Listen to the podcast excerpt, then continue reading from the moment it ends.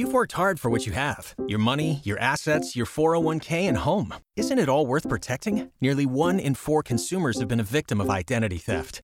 Lifelock Ultimate Plus helps protect your finances with up to $3 million in reimbursement. LifeLock alerts you to identity threats you might miss, and if your identity is stolen, your dedicated U.S.-based restoration specialist will work to fix it. Let LifeLock help protect what you've worked so hard for. Save 25% off your first year on LifeLock Ultimate Plus at lifeLock.com/slash-aware. Terms apply. My name is Greg Jackson. I'm a PhD holding historian, a professor, and the creator of History That Doesn't Suck, a podcast that makes legit, seriously researched American history come to life through entertaining stories. Join me for a chronological telling of the United States story, from the Revolution to fractious Civil War, tenacious inventors, brave reformers, and more. With more than 100 episodes, you can already binge listen your way from 1776 to the early 20th century. Listen to History That Doesn't Suck on Spotify.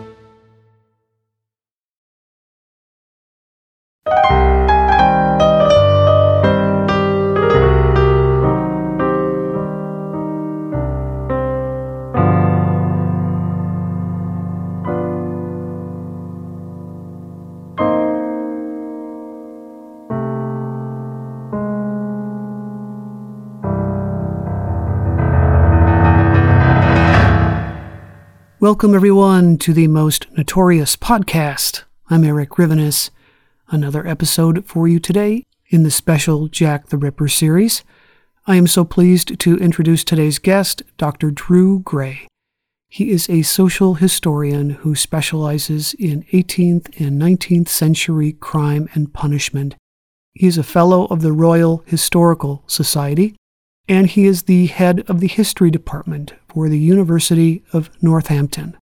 He has written a number of historical true crime themed books, including London's Shadow, The Dark Side of the Victorian City, Murder Maps, Crime Scenes Revisited, Phrenology to Fingerprint, 1811 to 1911, and the focus of today's conversation, Jack and the Thames Torso Murders, A New Ripper which he co wrote with Andrew Wise, by the way. Thank you so much for accepting my invitation. Great to have you. Thanks, Eric. It's great to be here. So, the books that I mentioned in your introduction, they, they spend some or all of their focus on the Victorian era. What is it about this time period that, that interests you? Mm, yeah, I, I think that the um, the 19th century is fascinating in lots of ways. Um, there's lots of change going on in society. I mean, this is where the Industrial Revolution kicks off. It's where um, cities are growing, urban spaces, which I think we probably associate most with crime. It's certainly on this side of the Atlantic. And it's where technology is developing. So people have a greater access to news to to stories of, stories about crime, and that's one of the things which um, I think has fueled our interest in crime has been the fact that it's been reported in newspapers, and of course, when we move into the the modern world with with photographs and and video and film, we we bring that into our our living rooms much more readily. But but actually, the 19th century is where everything develops. It's where policing develops in in uh, most parts of the world, and I think it's kind of where our fascination and hook into crime and criminality really develops. And what about the Jack the Ripper murders? You, have written extensively about the 19th century. You know all about it, especially as it relates to London. Do you think it was a natural step for you to start researching the most infamous series of murders from this era? uh, I, I always wonder there are so many people who have such strong opinions about the case. What motivates someone to step into the void, the chaos? Well, I think a lot, a lot of my fellow crime historians have said, "Why? Why would you go anywhere near it?"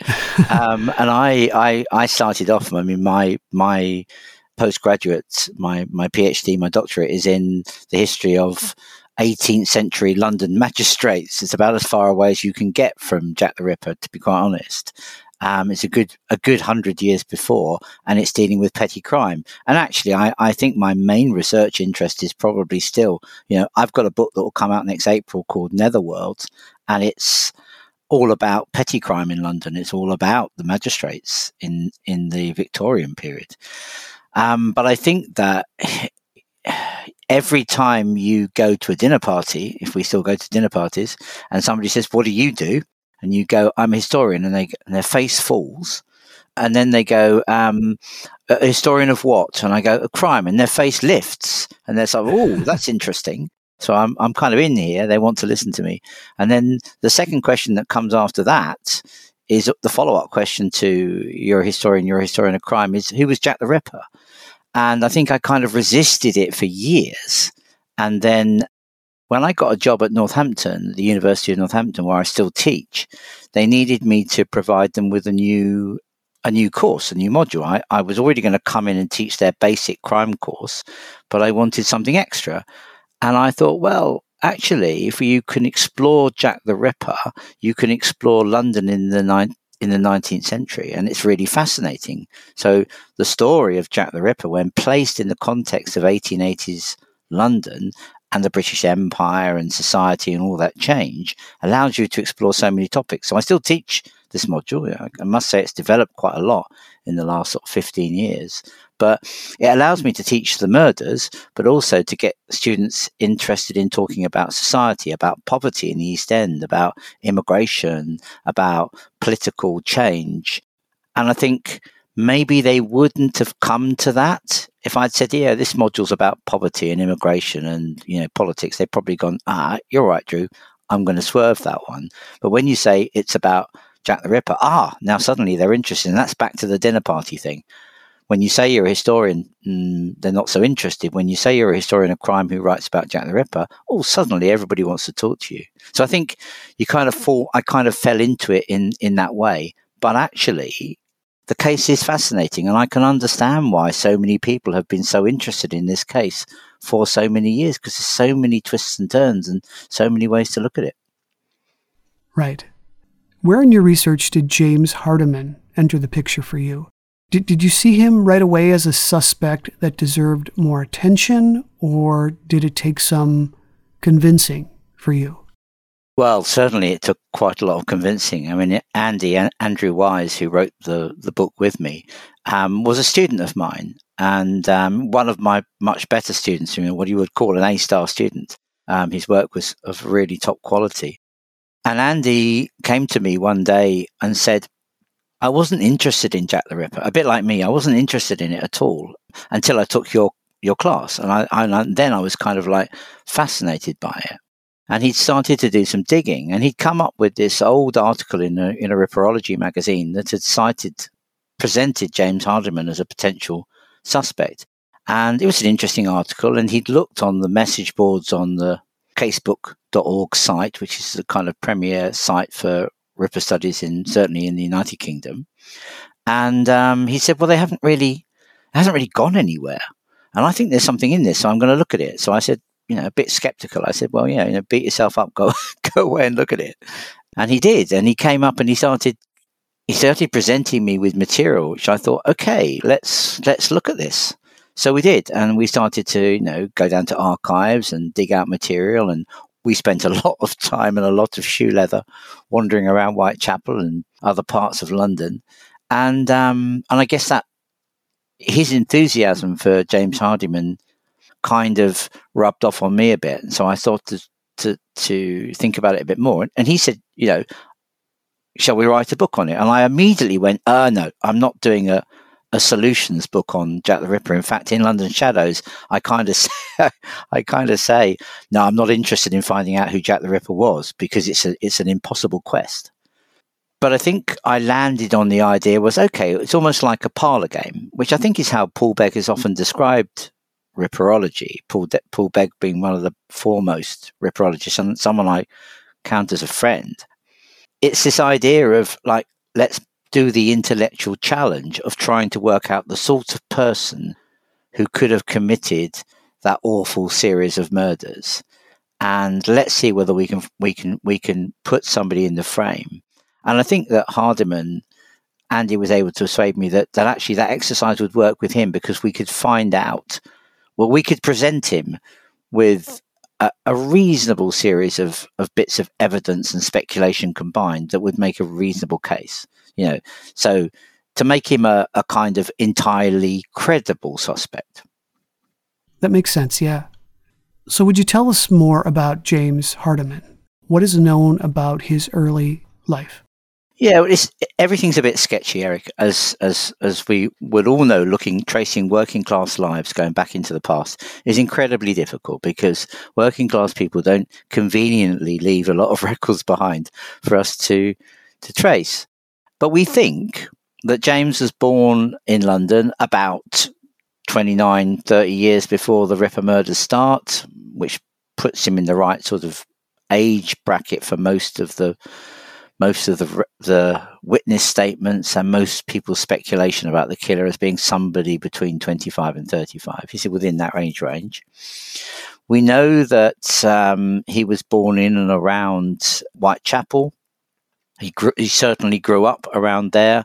Um, we, we can place him living in various parts of London, including Hanbury Street in, in White in Whitechapel, including Clerkenwell, possibly in other parts of the city, um, the city of London. So, f- for your listeners, Clerkenwell is is kind of just off the, the centre of the city, city of London, but at various locations in and around Whitechapel. So Greatorex Street, for example, which is just off Brick Lane, which is is is kind of one of the key arteries running through the, the Spitalfields and, and, Whitechapel district.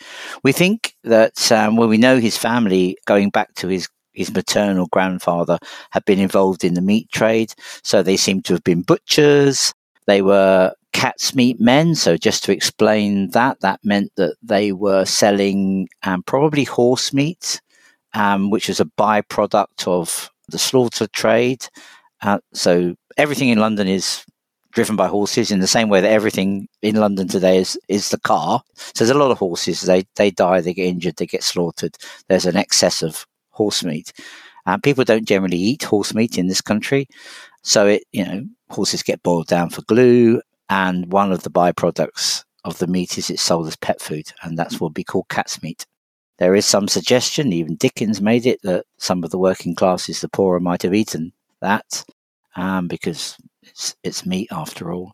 But we think his family is involved in that. So we, we can place him in and around there. We uh, probably more controversially because we can't prove this, but then we can't prove he wasn't. We think he was probably engaged with one of the the big or the big slaughterhouse um, slaughter um, yard firms of London, a firm called Harrison and Barber, who pretty much had the monopoly by the 1880s on all horse slaughtering in the capital. And you couldn't; it wasn't just anybody that could slaughter a horse. You had to call out the knacker, as as colloquially termed.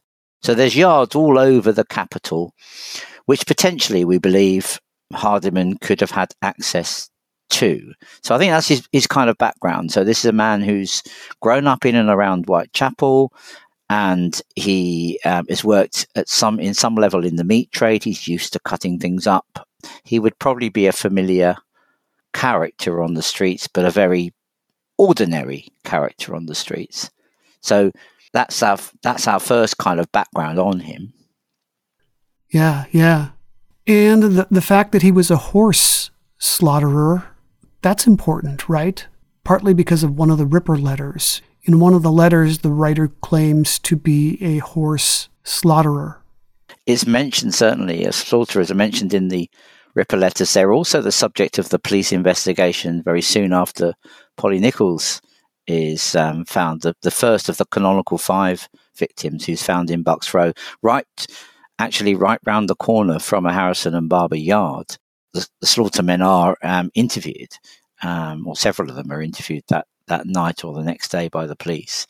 And there is a sense, and uh, it's not just in the letters, it's also uh, referred to in some of the reports of the different doctors, and I would accept, we would accept that you know, there's not a consensus about what the doc- the doctors didn't agree with each other. I mean, hey, academics not agreeing with each other, what do you expect? But it is put forward that the sort of person that could have committed the Whitechapel murders, bearing in mind that these are murders which involve not just cutting a woman's throat, but also in in some cases removing organs from their bodies, probably the tropes that, that are most associated with that are that the, the killer was either a doctor, a butcher, or a slaughterman. So Hardiman would fit two of those, potentially fit two of those categories. He's not a doctor.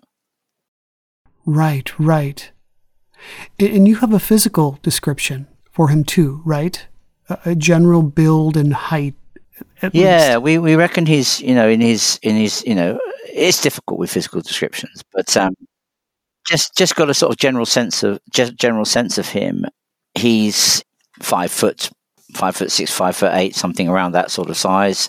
Um, that he he bears some of the that we we we suspect he would have what they might call a shabby genteel appearance, which would be of someone who would be looking like they were on the way up, trying to look better than they are. I don't know if that's a phenomenon that you would have in the in the states that would be understandable, but someone who kind of dresses slightly to impress, to to sort of look, look more respectable, to use a Victorian term, more better off, more educated than they are, someone who wants to get on in the world, but also with Hardiman, some sense that he's got. We suspect that he was suffering from. Oh, we're, we're fairly sure, but it's again we haven't got the medical records. We're we're fairly convinced that he's suffering from syphilis, a sexually transmitted disease, and that um, that would have been evident in colorations of his skin um, which he potentially tried to conceal by wearing a scarf. Several of the witnesses' statements have people wearing scarves. And um, of course, that might be just to fashion, it might be to keep the cold out, but we think that this is potentially because he's trying to conceal discolorations of his, of his face because of his suffering from particular disease. Why do you believe he had syphilis? We think that it's quite likely that and and it's interesting, I think, uh, in the way that he might have got it. But we can come, perhaps I'll come back to that. But we think that his uh, he and his wife Sarah were married, I think, for eleven years, and they had no children until eleven years, and then they and then and then Sarah gave birth to a daughter who was quite sickly and died. Um, Sarah herself then died about a year later. She went into hospital in June 1888, and she she died around September, I think and we think that was of syphilis. We we also have some some evidence. In fact, it's new stuff that Andy's Andy's been digging out because he's not giving this up as a as a as an idea that um, potentially two of um, James's siblings, a brother and a sister, had died potentially of syphilis. It looks like it, and syphilis can manifest itself in all sorts of ways, and uh, it can it can it can have physical consequences and it can also have um, mental consequences. And um, we think that it's potentially, I mean, so for example, Samuel, his brother, died of meningitis and Sarah died of epilepsy. Um, and they both are linked to syphilis. Um, so syphilis could be the underlying cause of both of those conditions. I appreciate that people die of meningitis and epilepsy doesn't kill people generally today without having syphilis, but they are known at the time as as as connected. The other thing is that it, it can cause a, a form of mental illness, and um, his brother committed suicide post the Ripper murders, when actually in many other respects his brother was doing quite well. He was a craftsman. He was he was work, working with a craft skill, and really he, he was he was on the up. So there was no particular reason for that, but we think it might be to do with his poor mental health.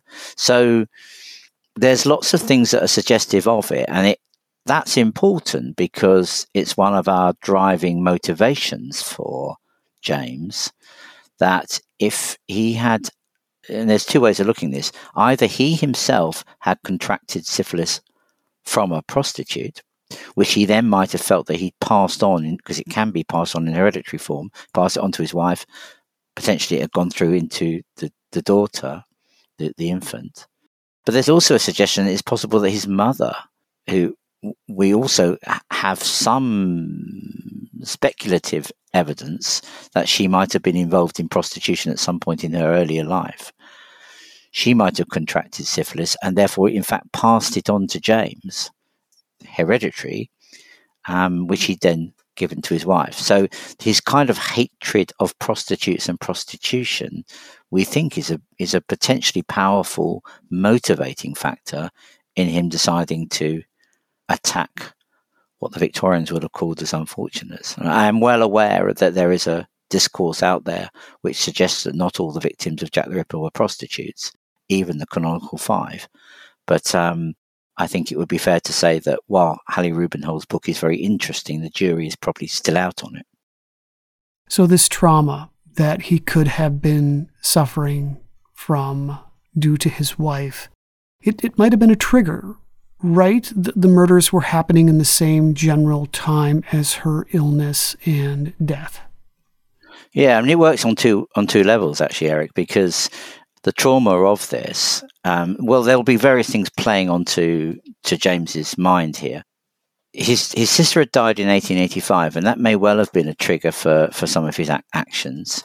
Um, because again, we have to recognise that serial killers don't necessarily come fully formed, and Polly Nichols was probably not the first person that he attacked.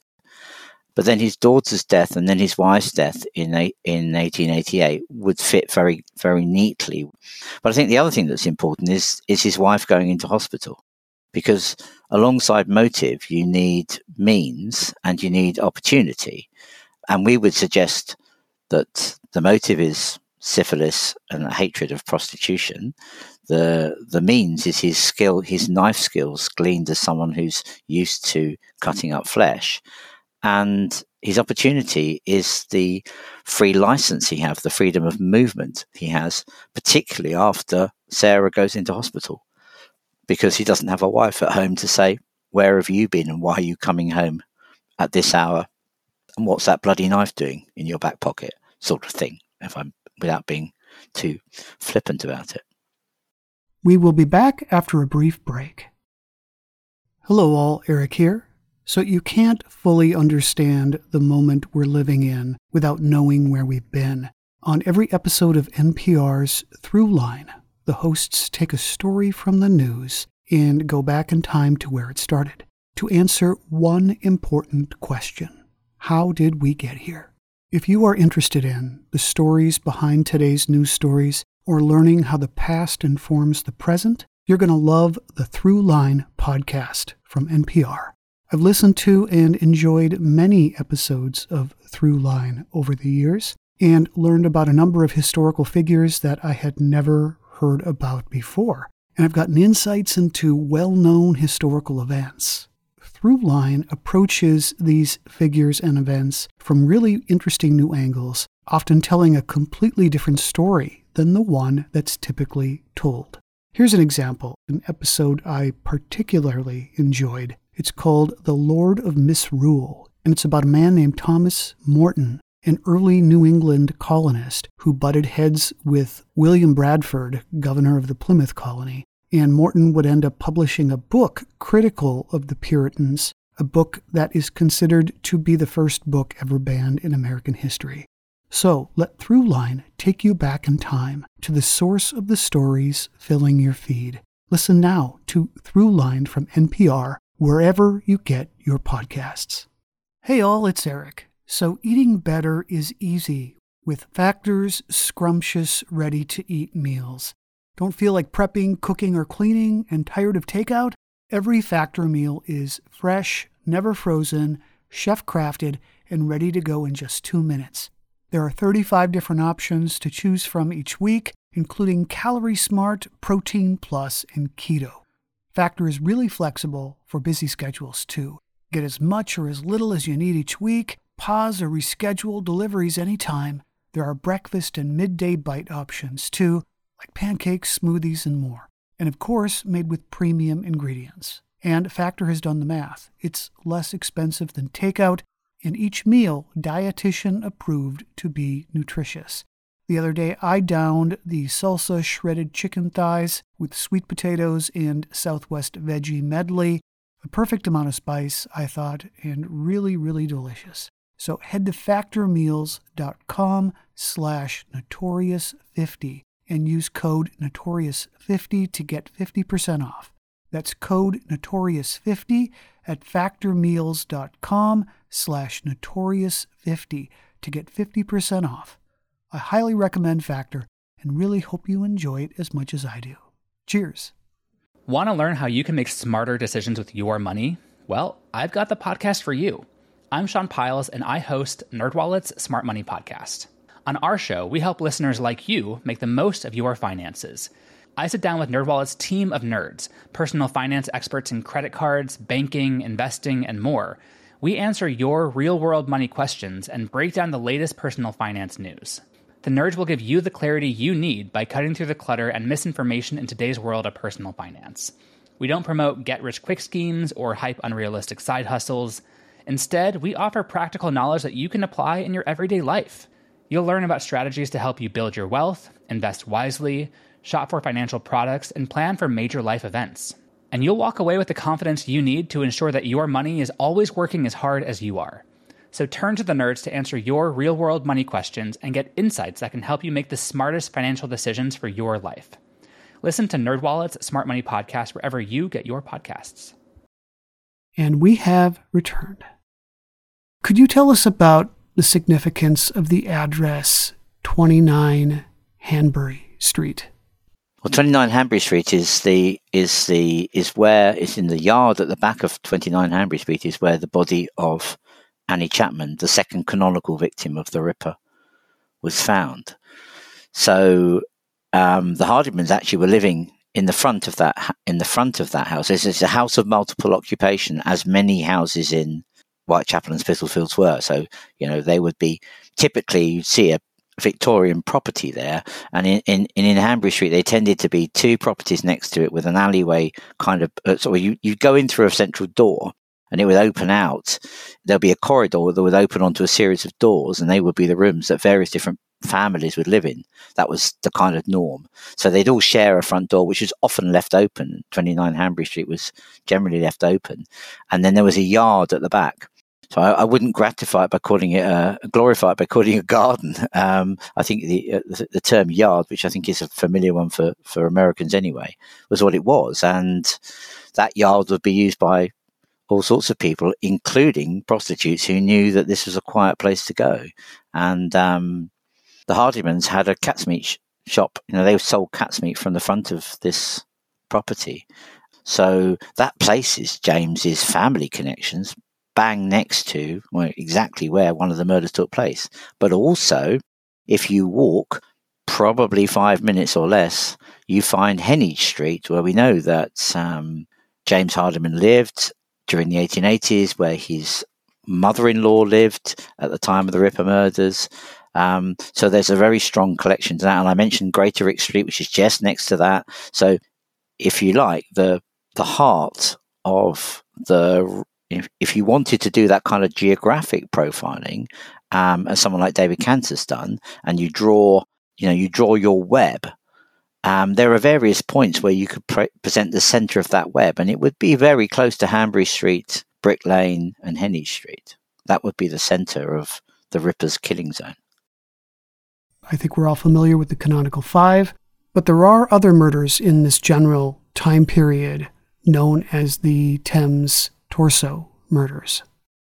Yeah, yeah, yeah. So if we were to look at the Thames torso, the Thames torso, so these are a series of body parts, um, torsos at first, and then and then the attached bits of those bodies that are found across London, arguably from the 1884. There are a few in the 18, in 1870s, but we don't think they're in any way connected to James, partly on the fact that he would have to be quite a young teenager to have committed them.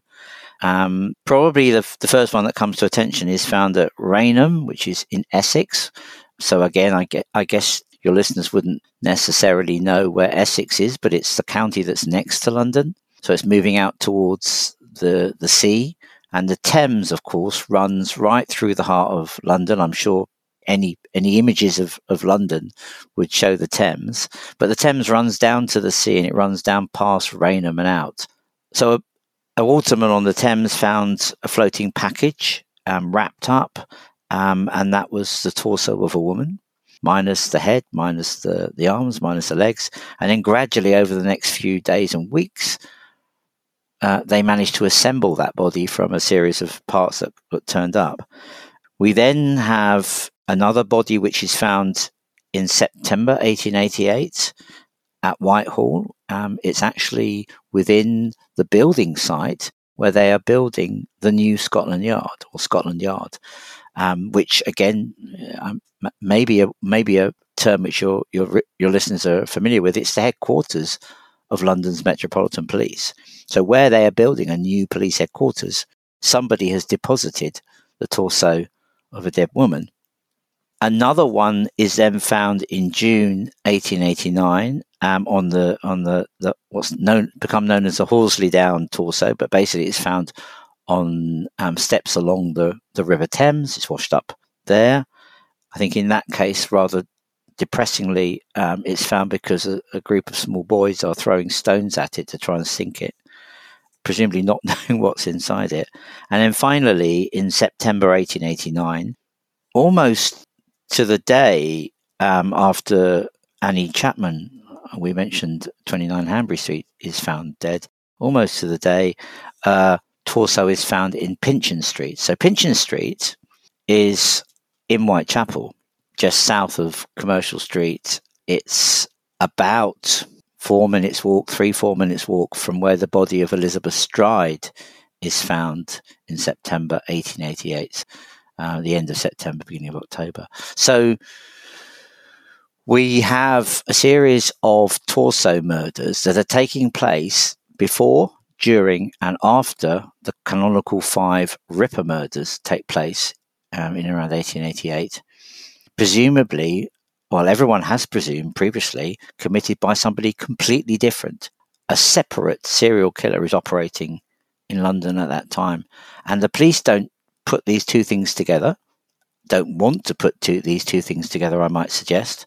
And the press are so concentrated on the Whitechapel murders that this gets relatively little press compared to what's going on in Whitechapel and Spitalfields. Right. But but the way the victims of each set of murders were treated, their bodies were, were treated, they're so different, right? And that, in combination with the fact that they were found in a different part of the city, it seems pretty natural that investigators would believe that they were committed by two different people or, or parties entirely. Yeah, I, I can I can see that certainly. But um, I can also see why, ways in which the police have, have really not put joined the dots on these um, two sets of killings, if that's what they are. I mean, there are also quite a lot of differences when you look at the Ripper murders. There are quite a lot of things which aren't the same. I mean, you take Elizabeth Stride, who had her throat cut and nothing else, and everyone goes, well, and I think quite reasonably, but everyone goes, well, the killer was obviously spooked and ran away. But then the murder of Kate Eddowes is quite a lot different from the murder of Polly Nichols. Um, the murder of, of Martha Tabram, who isn't always included in the series, who was murdered in in um, the early part of August 1888, whereas Polly is murdered at the very end of August. Martha Tabram doesn't have her throat cut, but she is stabbed repeatedly. I think it's 48 times in her abdomen um, and one through her chest, one to, to the heart. But now I think most experts would say that looks like part of this series because if you look at the victims, the victims are, I would suggest, are all women who are. I, I'm not going to say that they were prostitutes. I say these are all women who were prostituting themselves or engaged in that process or seemed to or could be equated with it by the killer at the time which they met their, their deaths. And that's probably also true of the victims of the torso killer, the, the, the torso murderer. So I think there are enough connections if you wanted to make them. Um, and if you wanted to kind of take it forward, and I'm not familiar with American serial killers, but I am reasonably familiar with the murders of Peter Sutcliffe, um, the, the so called Yorkshire Ripper, who was murdering women in the um, I think he murdered 15 women in the 1970s and 1980s in the north of England. And police at the time were not keen to link some of the murders. Now, if he murdered in a different part of the, if he murdered in Yorkshire, in places like Bradford and Leeds, But then when he attacked women in different parts of the city, or he, he attacked several women who weren't killed, they're non fatal attacks, they didn't want to put those together with the series for all sorts of reasons, not least because it looked terrifying that this killer was just willingly going about and murdering women. So I think there's quite a lot of things we have to not take at face value. And I think it's worth asking questions about whether or not these two sets of murders were connected. I mean, it depends on what you think the killer's motivation was and his style and his method. And Andy, for example, says this is a, I think, what did he call it? A BTK killer. I don't know if you're familiar with that term. So that's bind, torture, kill. Sure. So if what this man wanted to do was to enjoy the process of killing, then it's entirely possible that he had different circumstances. He had different scenarios for different circumstances. So his desire was to get them off site, somewhere quiet and private, where he could torture them. We think this is clearly what happened with the Pinchin Street murder because it, there seems to be evidence of torture on the on the body, where he would he would gratify whatever his particular perverted desires were before finally dispatching them. And you can kind of see that with Mary Kelly in November 1888 when he gets the opportunity off the street to really go to town. And he pretty much destroys Mary Kelly's body. And it may be that you know on some occasions you know he was pent up but he he was acting in a spontaneous way and he just didn't get that opportunity. Um, so i i can see why people say it's unlikely but i don't think it's impossible. And that was generally the premise that i went into this project with was was okay let's a bit like sherlock holmes you know let's let's rule out what's impossible but what's left? Why should we necessarily rule that stuff out? You know the whole business of murder itself is something so alien to most of us that we we shouldn't necessarily think we understand why or how people do things. Right, right. Are you suggesting that if the killer had had an opportunity to be with his Whitechapel victims longer, he would have dismembered them? He, he, he did have ample time with, with Mary Kelly and, and did not cut off her limbs. He didn't. No, I mean he, he cut he cut her up really badly. Um, that is that is certainly the case. He did he didn't. No, I accept he didn't. He didn't do that. But I mean, by that time the heat was really on him. You know, he, he kind of then disappears for a, a, a long period of time before he before he potentially attacks again. And in the cases of, I think it's in the cases of Polly Nichols and certainly Annie Chapman, uh, the reports of the cuts that he made. I think it's Martin Fido. I revisited Martin Fido, who sadly died, I think, last year or the year before. But um, in Martin Fido's 1988 book, I think, uh, I think it's 1988, I think it was 100 years later. I mean, he makes the point that the killer nearly took the heads off of both Polly Nichols and Annie Chapman. So that suggests that, that potentially that was in his mind he certainly had the power to do that. Um, I mean, it's not it's not beyond the bounds of possibility that had he had more time with these women, he, he might have. But I accept that it's it's it's one of the more difficult parts of the thesis to to agree on.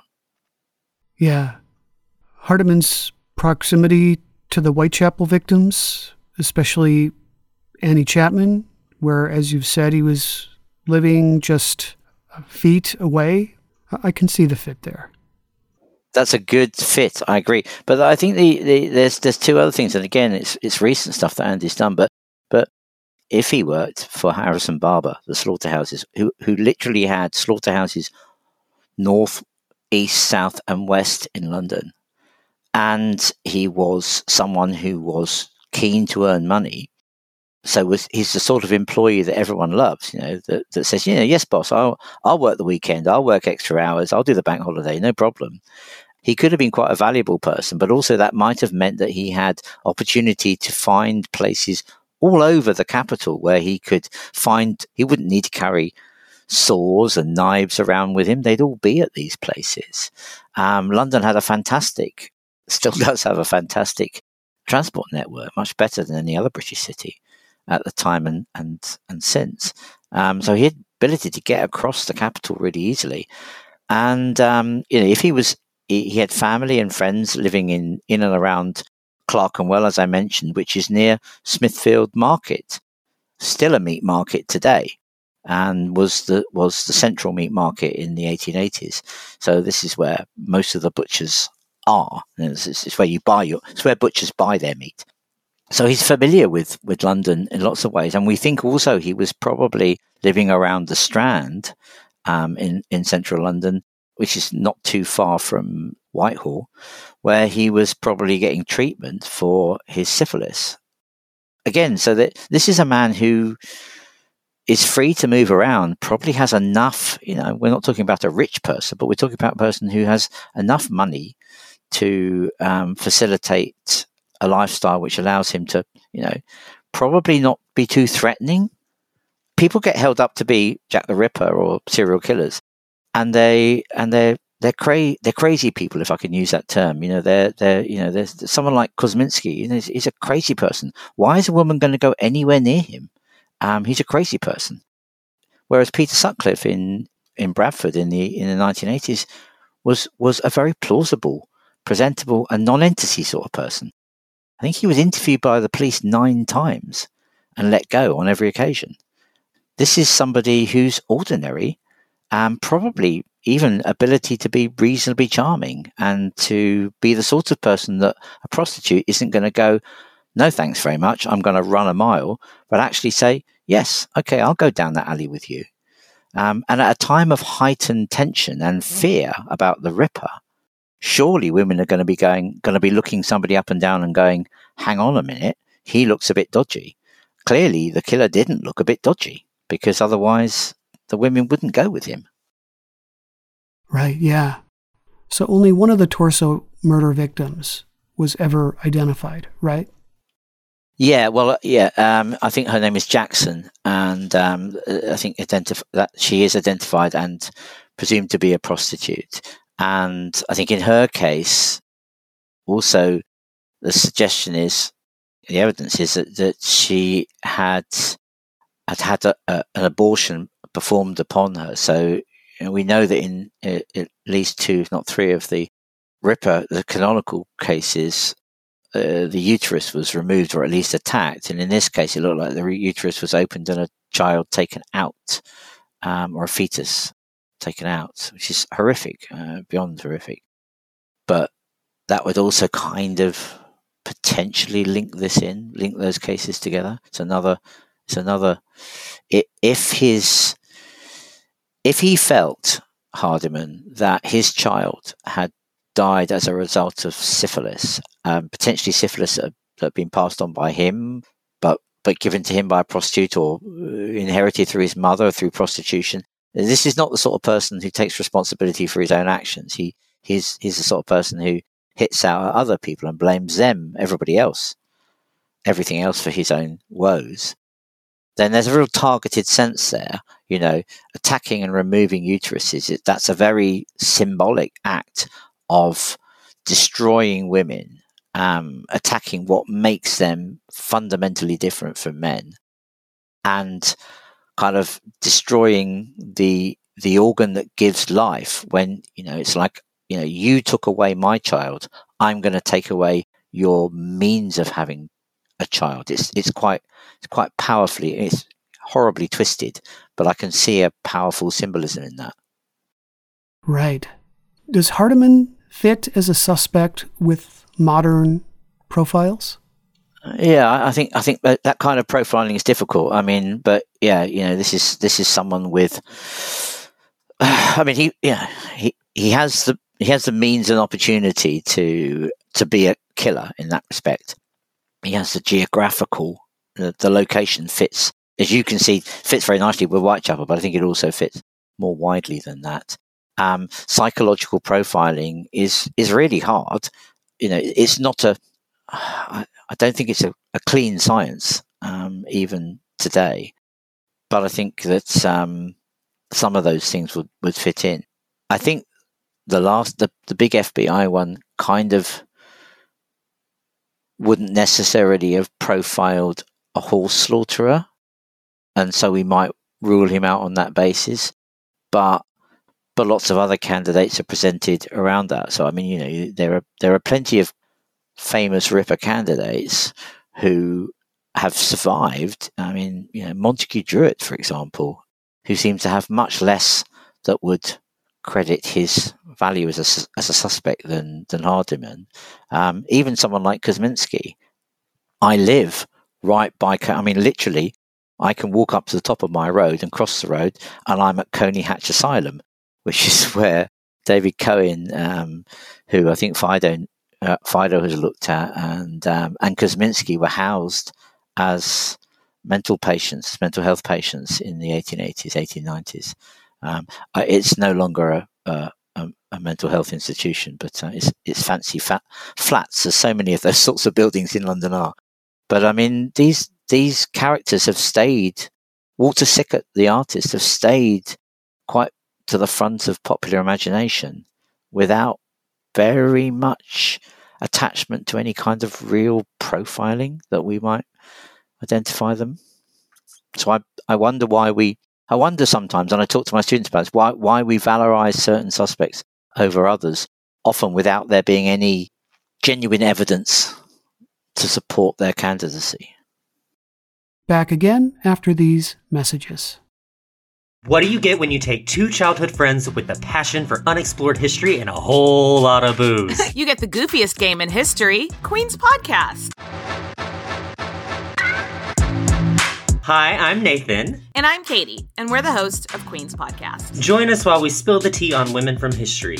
We get into all kinds of stories here, like biographies of lesser known figures. For instance, Sayyida Al-Hurra, powerful pirate queen. To the stories you might already know, like Marie Antoinette or Cleopatra, but with a fun twist. Each queen is paired with a cocktail that'll totally get you in the mood to hear fun, juicy, and dramatic stories from history. Because history is so much more than just dudes on a battlefield, and we believe that the female perspective and roles are just as deserving of their time in the spotlight. Right. So come get to know these queens. Find us wherever you get your podcasts. Cheers.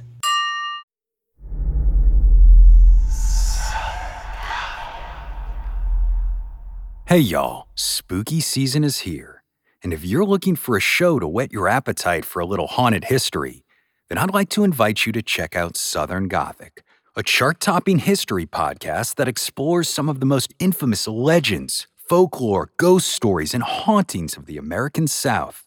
We've covered all sorts of stuff from the Bell Witch of Tennessee to the disappearance of the Confederate submarine, the H.L. Hunley, not to mention our deep dives into the local lore of some of America's oldest and most haunted cities, like New Orleans, Charleston, and St. Augustine.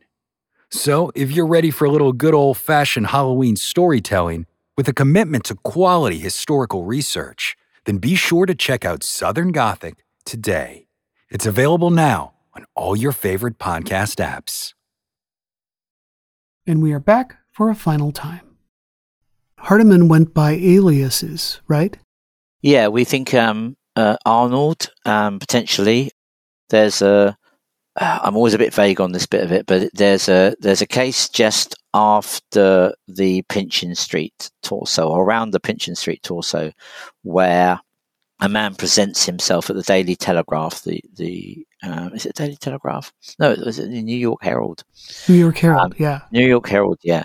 Offices in London, and and and kind of it talks about there being a there's a murder in Whitechapel, and there hasn't been. They, it's before they find the Pinchin Street torso. It's kind of weird, uh, and then hands himself into the police and is held and is probably followed by the police thereafter. They let him go, but they, they, they keep an eye on him for some time.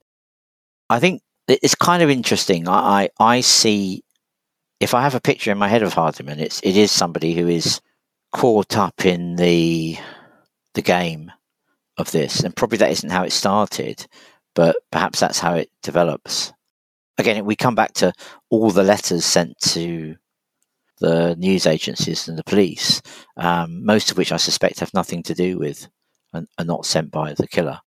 But that's that business of, of the killer sometimes injecting themselves into the into the police investigation.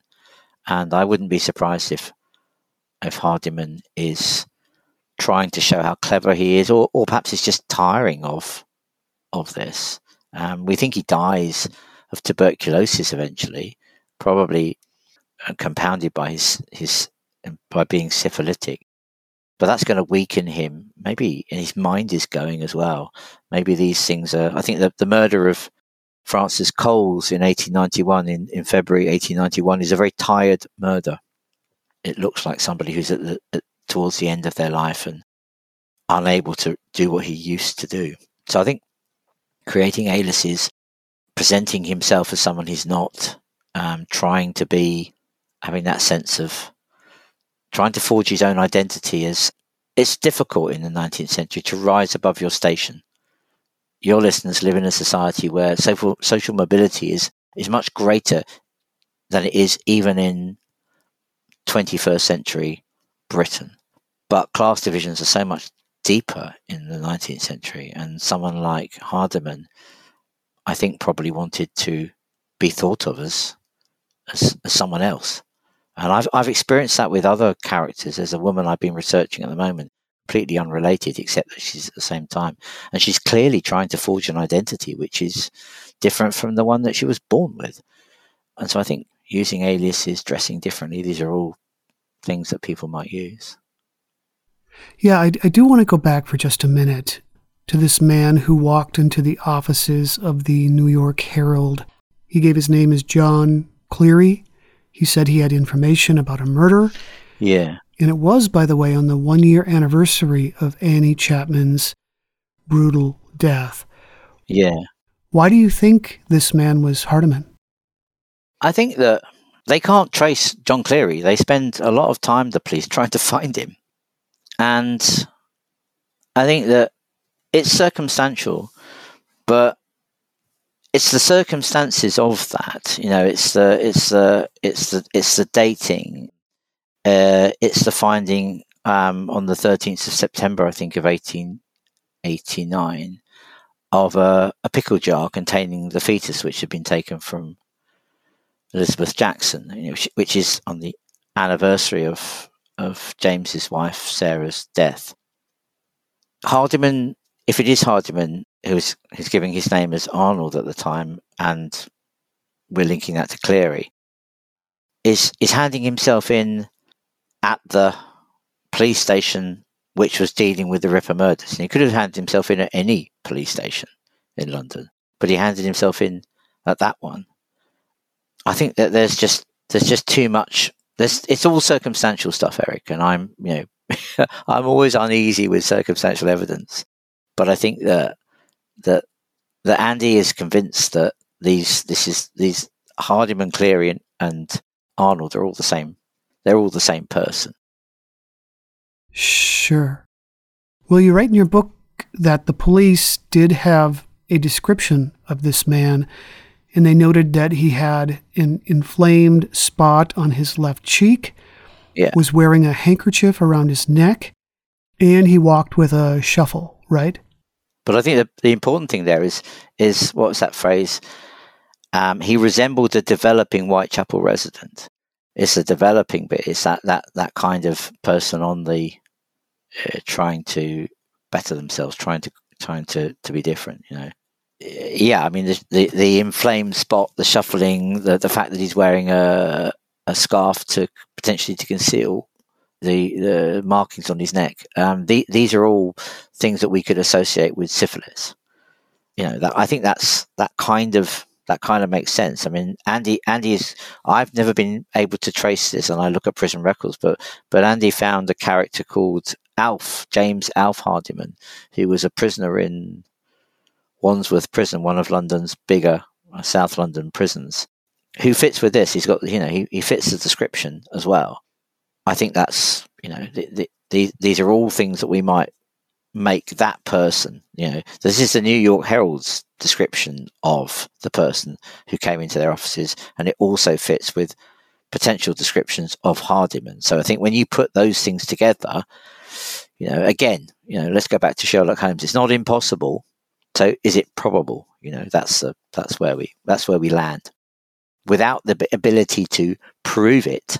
We can prove none of this. That's, but I would argue that probably every Ripper book can prove, cannot prove that their identifiable suspect is the Ripper.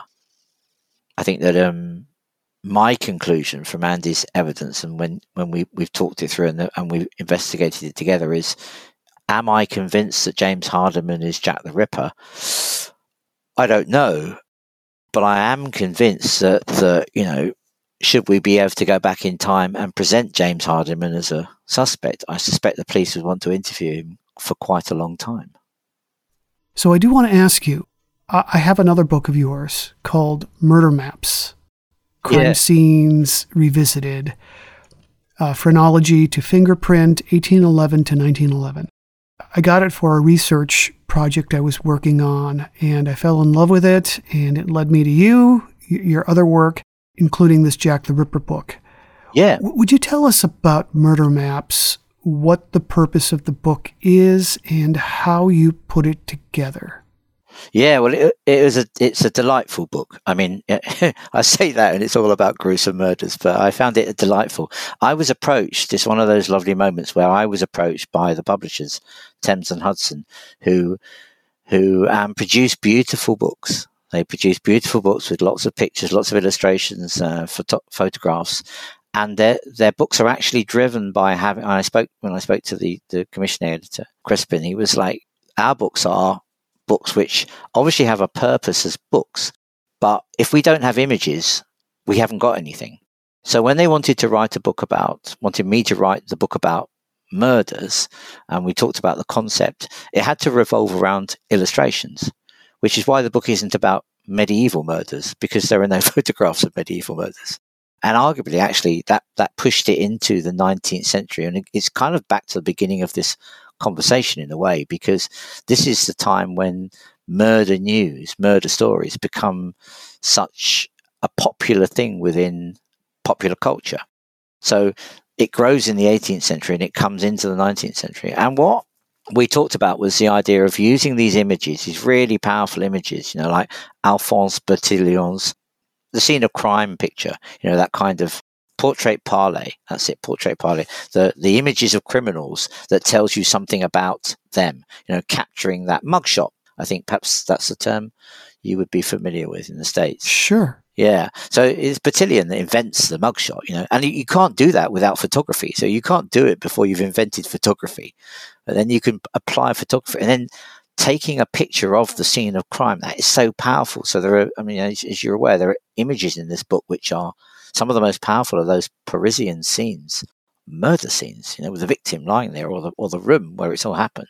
So that kind of led us to thinking, well, we've got these fantastic images uh, and then many more. Can we go across the whole world and can we sort of try and think about how crime detection is is changing because this is a period you start the beginning of the 19th century with pretty much no forensics at all and by the time we get to the end of the 19th century, we've got scene of crime, we've got mugshots, and we're beginning to have fingerprints. We're beginning to have the idea of detection, detective forces all over the world, you know, probably led by the French, you know, developed in the States, in, in the United Kingdom as well. We, we, we've got the detective.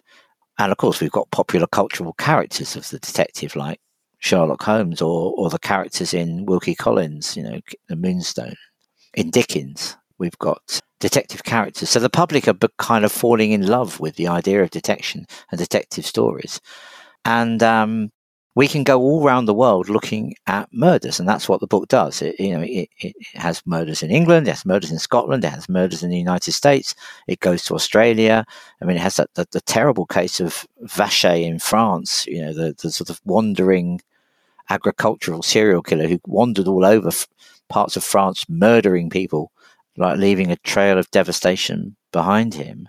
It looks at sort of bandit gangs in Italy and places. Basically, anywhere where we could find a story and an image or images, we we strove to put together um, the book, and, and, I think the the book is lovely. I mean, uh, it, again, it's a horrible subject, but it's beautifully done. And my work on that was mostly to write the introduction, which I kind of did as a sort of chronological his- history of of um, development of forensics. And obviously, they only gave me a few hundred words, so I can only write so much. And then a series, then they divided it up by some big cases like Vacher, like the Ripper murders, for example, and then smaller cases. So in some places, you just get a small vignette, you just get a little bit of a story with, I think it's like 150 words or something, or maybe it's even less than that, and a couple of images or one image. And we also tried to think about at the end, there's a kind of glossary gazzetta, which kind of looks at what sort of murders these are, domestic, um, because I think you know you can you can group murders into particular types. So there is the domestic murder, you know, born out of jealousy, love gone wrong, that kind of stuff. There are murders that are related to crime, so a robbery, that kind of stuff. There are political murders, assassinations, and there are sexually motivated murders. So I guess as an academic, I, I kind of like to think of typologies.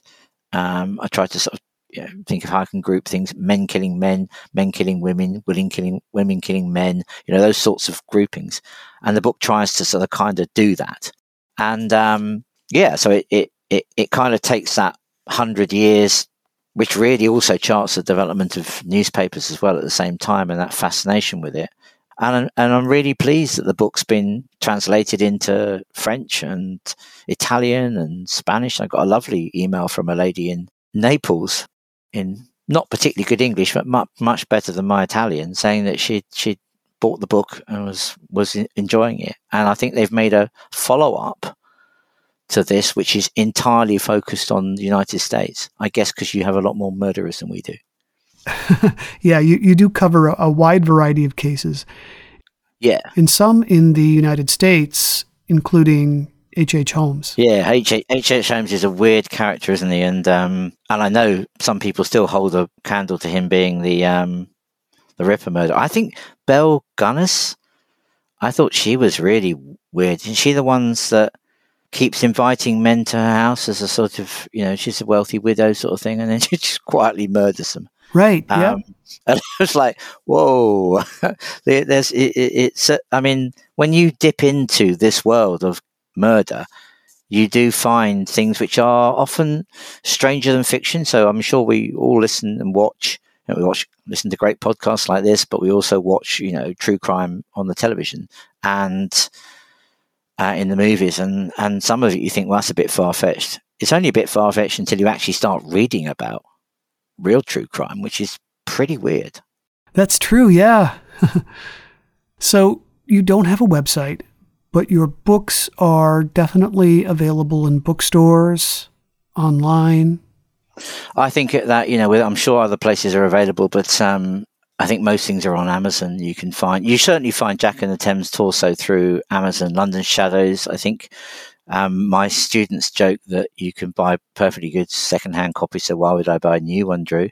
And um, I, I wrote a textbook which is published by Bloomsbury, which is called Crime, Policing and Punishment, and it covers it's England. It covers the end of the 17th century right up to the First World War, and that's my kind of. I, I guess if you've got listeners who want the kind of a, a, readable version of of of a kind of the long history of crime punishment, development of policing, development of punishment, you know, the court system in England. Again, my students and my colleagues at other universities will say that's quite a readable version of that. So it's not true crime stories. It's the kind of it's it's the building blocks. It's the it's the backbone of that, you know, of of how we understand it. And I, I don't think you can study crime and true crime without understanding the development of things like detection. I think that's really important. Otherwise, it, it doesn't make a lot of sense unless you put history or only makes sense in context. That's really important, I think. But yeah, should be able to get there. I mean, I, I, I kind of have a work website. It's called the Police Magistrate, but it's a blog site. Since I've been writing this current book called Netherworlds, I haven't done anything with it, but it's still up there, and I will pick it up again probably once the proofs for this book are finished, which should be sometime into November, December, and I'll probably pick up doing the, the blog site again. I think it's just called The Police Magistrate. And it's tales from the 19th century police courts in London. And again, you know, they're little vignettes, they're, they're, they're short stories, um, they're, they're factual, but they're, they're, they're my little interpretations of what goes on in the courts. And, and they're quite, some of them are quite poignant, quite, some of them are funny, some of them are very sad. But if you like history and you like crime and you're interested in the Victorian London, you'd find that I think you find, yeah, my wife even will read those because they're short. she won't read the books, but she'll read the she'll read the blogs. well, well, super. I'll put a link to your blog in the show notes. And thanks so much for coming on and presenting your case for James Hardiman. It's been very interesting. It's been great to talk talk to you about it, Erik, and um, and thanks to everybody who is listening to this. Um, and um, yeah, stay safe and well. Again, I have been speaking to Drew Gray. He is the author of Jack in the Thames Torso Murders, a new Ripper. This has been another episode of the Most Notorious podcast, broadcasting to every dark and cobwebbed corner of the world. I'm Erik Rivenes, and have a safe tomorrow. Worked hard for what you have your money, your assets, your 401k, and home. Isn't it all worth protecting? Nearly one in four consumers have been a victim of identity theft. Lifelock Ultimate Plus helps protect your finances with up to $3 million in reimbursement. Lifelock alerts you to identity threats you might miss. And if your identity is stolen, your dedicated US based restoration specialist will work to fix it. Let Lifelock help protect what you've worked so hard for. Save 25% off your first year on Lifelock Ultimate Plus at lifelock.com slash aware. Terms apply. Want to learn how you can make smarter decisions with your money? Well, I've got the podcast for you. I'm Sean Pyles, and I host NerdWallet's Smart Money Podcast. Our show features our team of nerds, personal finance experts in credit cards, banking, investing, and more. And they'll help you make the most of your money while cutting through the clutter and misinformation in today's world of personal finance. You'll get clarity on strategies to help you build your wealth, invest wisely, shop for financial products, and plan for major life events. Listen to NerdWallet's Smart Money Podcast wherever you get your podcasts.